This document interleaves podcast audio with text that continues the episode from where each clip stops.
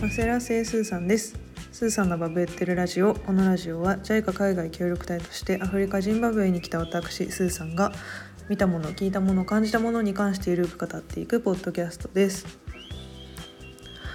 はいえーとですね本日は、えー、お便りいただいております、えー、読ませていただきます。ラジオネームカラフルおでんさん。カラフルおでんです。ということでありがとうございます。えー、たくましく生きるスーさんずっと応援の気持ちでいます。生きて帰ってきてね。そう生きて帰ってきてねってよく言われるんですけど。生きて帰ります。大丈夫ですよ。はい、えー、質問です。学校教育から社会へのパラダイムシフトは日本は大きいと感じています。具体的には正しいとされるものの物差しが大きく変わっていると思います。この変化に対して日本の人々はどのように対応していると思いますか？またジンバブエにおけるパラダイムシフト異なる社会への適合というテーマで何か何か感じることはありますか？ということで、えー、ありがとうございます。えー、っとね結構難しい質問だなと 思いつつちょっとね聞いて分かんないような気がするのであの概要欄みたいなところに質問も載せておこうと思います。まずねそうパラダイムシフトって何だっけみたいな私も これ調べ直しました。まあ要はそうね何て言うのか。まあ本当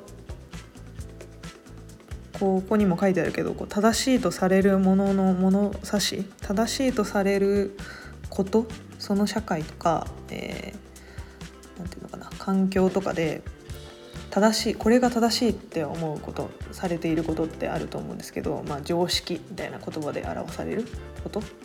がまあなんかこう時代の変化とかに応じてシフトしていく？変わっていく？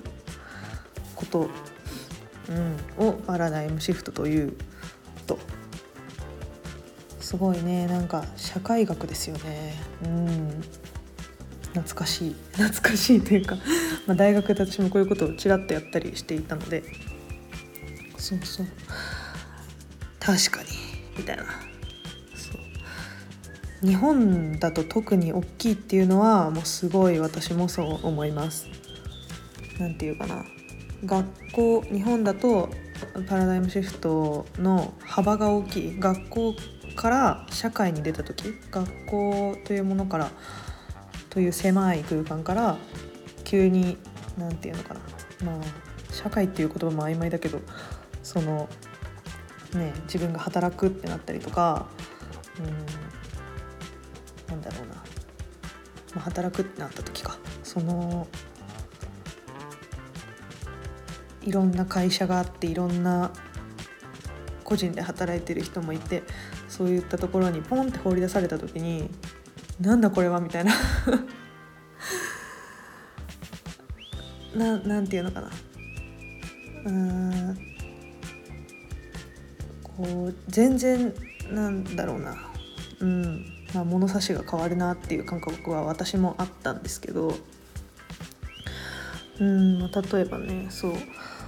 私書いたんですよこれちょっと。あの考えるの難しすぎて書きました。えっと、まあ、まずなんだろうな。学校だとテストで測られますよね。いろんなことが。正しい答えがあるっていうのが当たり前でとかなんだろう。問題には正しい答えがあるとか。うん。あとは何だろうな、まあ、制服着させられたりとかするじゃないですか。そういう時に今周りと同じでないといけない。周りと、うん、同じであることが正しいとか。まああとは何だろうな。私が書いたのは、まあ、嘘は悪い。嘘ついたらね学校だったら怒られますよね。当たり前ですけど。そう。とかまあ努力しないといけない？とか。努力をすることが美化されてるというかね。なんかそんな感覚があります私は。部活とかね。なんかなんだろう。私は一番見てて顕著だなって思うのは野球部だと思うんですけど甲子園とかね。なんかこう努力して努力してうん。試合に負けてもその努力は美しいものでなんだろう。うん。まあ称賛されてますよね。うん、っ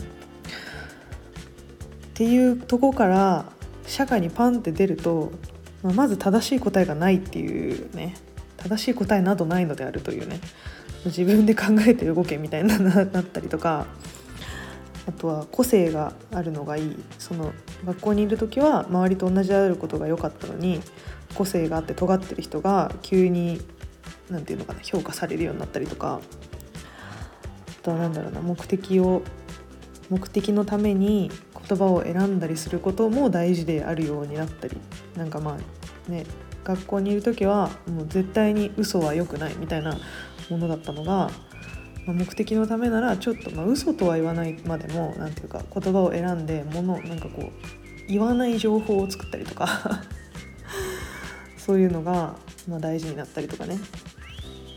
そう、まあ、あとはよく言われますよね。スポコン。あの努力し努力が美しいっていう世界から、まあ、それなんかスポコンへの疑問みたいなね。なんかこう、うん、脇目を振らずにそれだけやってることが決していいわけではないみたいな風潮もあるような気がするみたいな。これは確かにパラダイムシフトではありますよね。うん、なんか正しいと思う常識みたいなものがパーンって変わるというかね。そう。でまあそうねこの変化に対して日本の人々はどのように対応してると思いますかっていうことなんですけど対応できてんのかな？みたいな。対応できてなかったらパラダイムもシフトしていかないはずなんですけどな何て言うのかな、まあ、少なくとも私は数年かかったような気がします。今社会人6年目ぐらいかな？なんですけどえっ、ー、と5年目とかかな？そのやっとやっと今。やっと今なんかねあの学校の世界から抜け出せたなって思うというか。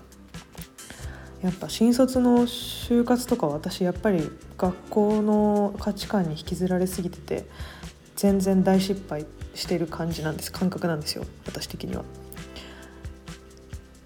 そういうのとかやっぱ数年揉まれてというかねなんか会社入っていろんな人と会っていろんな上司に評価されてやっとなんかね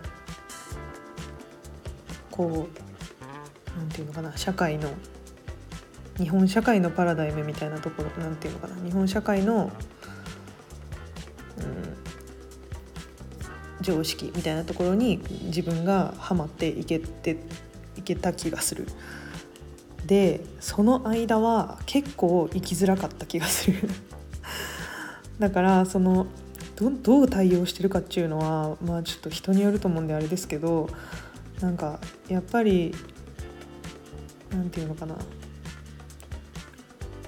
その生きづらさみたいなところでなんていうんですかね。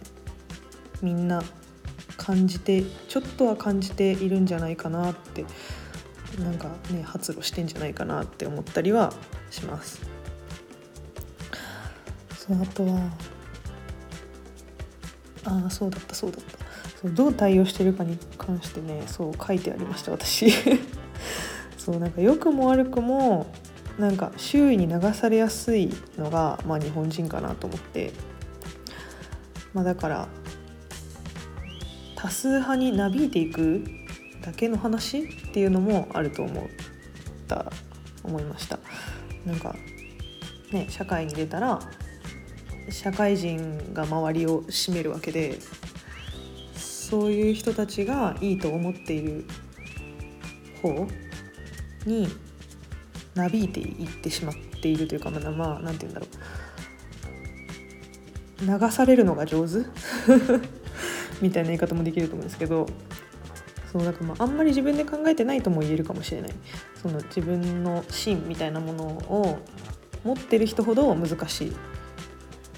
持ってる人ほどシフトにパラダイムシフトに合わせたりとかするのは難しいんだろうなって思ったりします。だってね会社とかですごい例えば尊敬してる人がこっちがいいって言ったら何て言うのかな。こうしろこっちの方が絶対にいいんだって言ったらなんかそっちの方がいい気がしませんかっていう。それをみんな受け入れてるだけなんじゃないかなって思ったりも思ったりしました。うん。そうね。そうまあただそんな中で、まあ、やっぱり、ね、同調圧力みたいな話もあると思って、まあ、日本やっぱ同調圧力も強い気がするのでそのねやっぱ多数派に合わせないと難しいみたいなものは何て言うのかなパラダイムシフトを経ようがへまいが昔だろうが今だろうがというか 私にとって昔の今ですけど学校だろうが社会だろうが、まあ、ベースとしてある気がするのでそういうことに影響されてそうだなって思いました。うん。ねまあ、あとは何かな。そう。で次の質問にちなみに行くとバブエにおけるパラダイムシフトジンバブエにおけるパラダイムシフトみたいなのがねまああるとは思うが何て言うんだろうな学生から社会みたいなのはあんまり感じないですね。まあ、そもそもこの国何て言うんだろう会社で働いてる人がめっちゃ少ないというかほぼほぼほぼほぼインフォーマルセクターで働いてるというか、まあ、インフォーマルセクターって何かっていうと会社以外会社とか公務員以外の、えー、て言うんだろうな会あの組織から給料をもらってない人たちとかを指すんですけどなんまあ、その辺でトマト売ってる人とかねその辺で、えーまあ、ちょっと商売してる、えーちょっとそのちょっと隣の国から靴買ってきて自分で売ってるみたいな人は、まあ、インフォーマルセクターに入ると思うんですけどそういう人たちが多いもうめちゃめちゃ多い。でそういうことってみんな別に学生の時からしてるというか、まあ、多少の商売してたりとかうん何て言うのかな。そもそも社会っていうのがすごい曖昧。日本ほどやっぱり日本は会社に入って働くみたいなのが社会みたいな風潮があるけど、まあ、それもどうかと思うんですけどそういう何て言うのかな。そういう社会がここにはないので、うん、そこにパラダイムシフトはあまりない気がする。うん、けど何て言うのかな。この国から先進国に行くとか例えばなったりとかしたらすっごいこの国の人にとってはパラダイムシフトなんだろうなって 思うことが多いですね。うん。まあ、あるんですよもちろん。この国なんていうのかな。政情不安定だし政情は安定してるか。まあなんかえっ、ー、と、まあ、とにかくお金のね、えー、インフレすごいし経済状況がなそう経済状況が良くない。とっても良くないのでやっぱりみんな外に出たがるですよね。で、えー、まあ、専門職持ってる人、えー、看護師だったり弁護士だったり教員だったりそういう人とかもうホイホイホイホイホイホイ海外に出ていくんですけどうんそうなんでまあでもここ元元コモンウェルスだしそのイギリス配下の国だし、まあ、今違うみたいですけどイギリス系の、えーまあ、オーストラリアに移民とかイギリスに移民とかめちゃめちゃいるんですよ。でそういう時にジンバブエの田舎の文化しか知らないとかだったらすごい面食らうだろうなって思います。まあ、今の時代ねなんかネットはあるんでみんななんかネットでネットでというかうん、まあ、いろんな娯楽とかでねやっぱ娯楽の映画だったりドラマだったりは海外製のものが多いんで多いっていうか、まあ、ジンバブエ製多分ほとんどないので、えー、そういうものをみんな見てる人は知ってはいると思うんですけど、うん。まあ、いざなんか行ったらすごい面食らうだろうなって思いますね。うん、まあなんだろうな。例えばですよ。例えばなんだろうな。もうなんか全部違いすぎてあれですけど。個人主義インディビジュアリズム的なところがやっぱり私は結構全然違うなって思うんですけどここは結構やっぱ集団主義だし、まあ、ちょっと日本に近い部分もあるんですけどなんかコミュニティをめちゃめちゃ大事にするんですよね。でコミュニティの中で困ってる人がいたら、まあ、助けるのが本当に当たり前だしなんだろう。うん。であとまあプライバシーの意識とかもないんですよ。だからうん何て言うのかな。著作権とかの意識がすごい馴染みづらいと思うんですよね。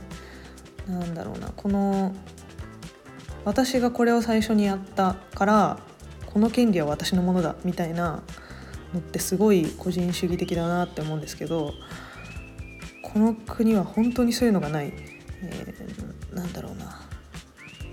まあ、よくあるのは、えー、その靴をねさ靴を売ってる人の話をさっきしたんですけど靴を買ってきてここで売る。でその安く靴を買える販路みたいなのがあるじゃないですか。それを開拓した人がいると。開拓してなんかあいつは儲けてるっていうのがまあ分かるじゃないですか。一緒の市場で売ってたらね。でそういうのってすぐ教えちゃうんですよね他の人に。何て言うのかな。自分で独り占めしてれば自分だけ儲け続けられるんだけどそういうことをしないというかもうすぐ、えー、他の人に教えて他の人もその販路を使うようになってで自分も儲からなくなる みたいな。とか結構当たり前なんて言うんだろう。そこに独占しようっていう意識がまずないですよね。とかどうなんだろうな。プライバシー的なところで言うと私あのパソコンをねここで今直す仕事をしてたりとかするんですけどそういう時に本当にパソコンの中身見られても誰も気にしてないですね。なんか日本だったらちょっとあこのアプリ閉じようみたいなのあると思うんですけど私が、えー、その彼らのチャットを見たところで何もみんな思ってないですね本当に だから何て言うか私のものはあなたのものだしあなたのものは私のものみたいな意識なんですよね。そこに何て言うのかなあんまり壁がないというかプライバシー大事みたいな自分の空間を大事にしたいみたいな意識が本当にないですね。そうってなると行った時大変だと思うんですよ。やっぱりねヨーロッパ系の人はプライバシー大事にしますからそうプライバシーの法律すごいすごいことになってますけどなんだろうそのなんていうのかなその相手のところにずかずか踏み込んでいってすごい嫌われちゃったりとか多分あると思うんですよ。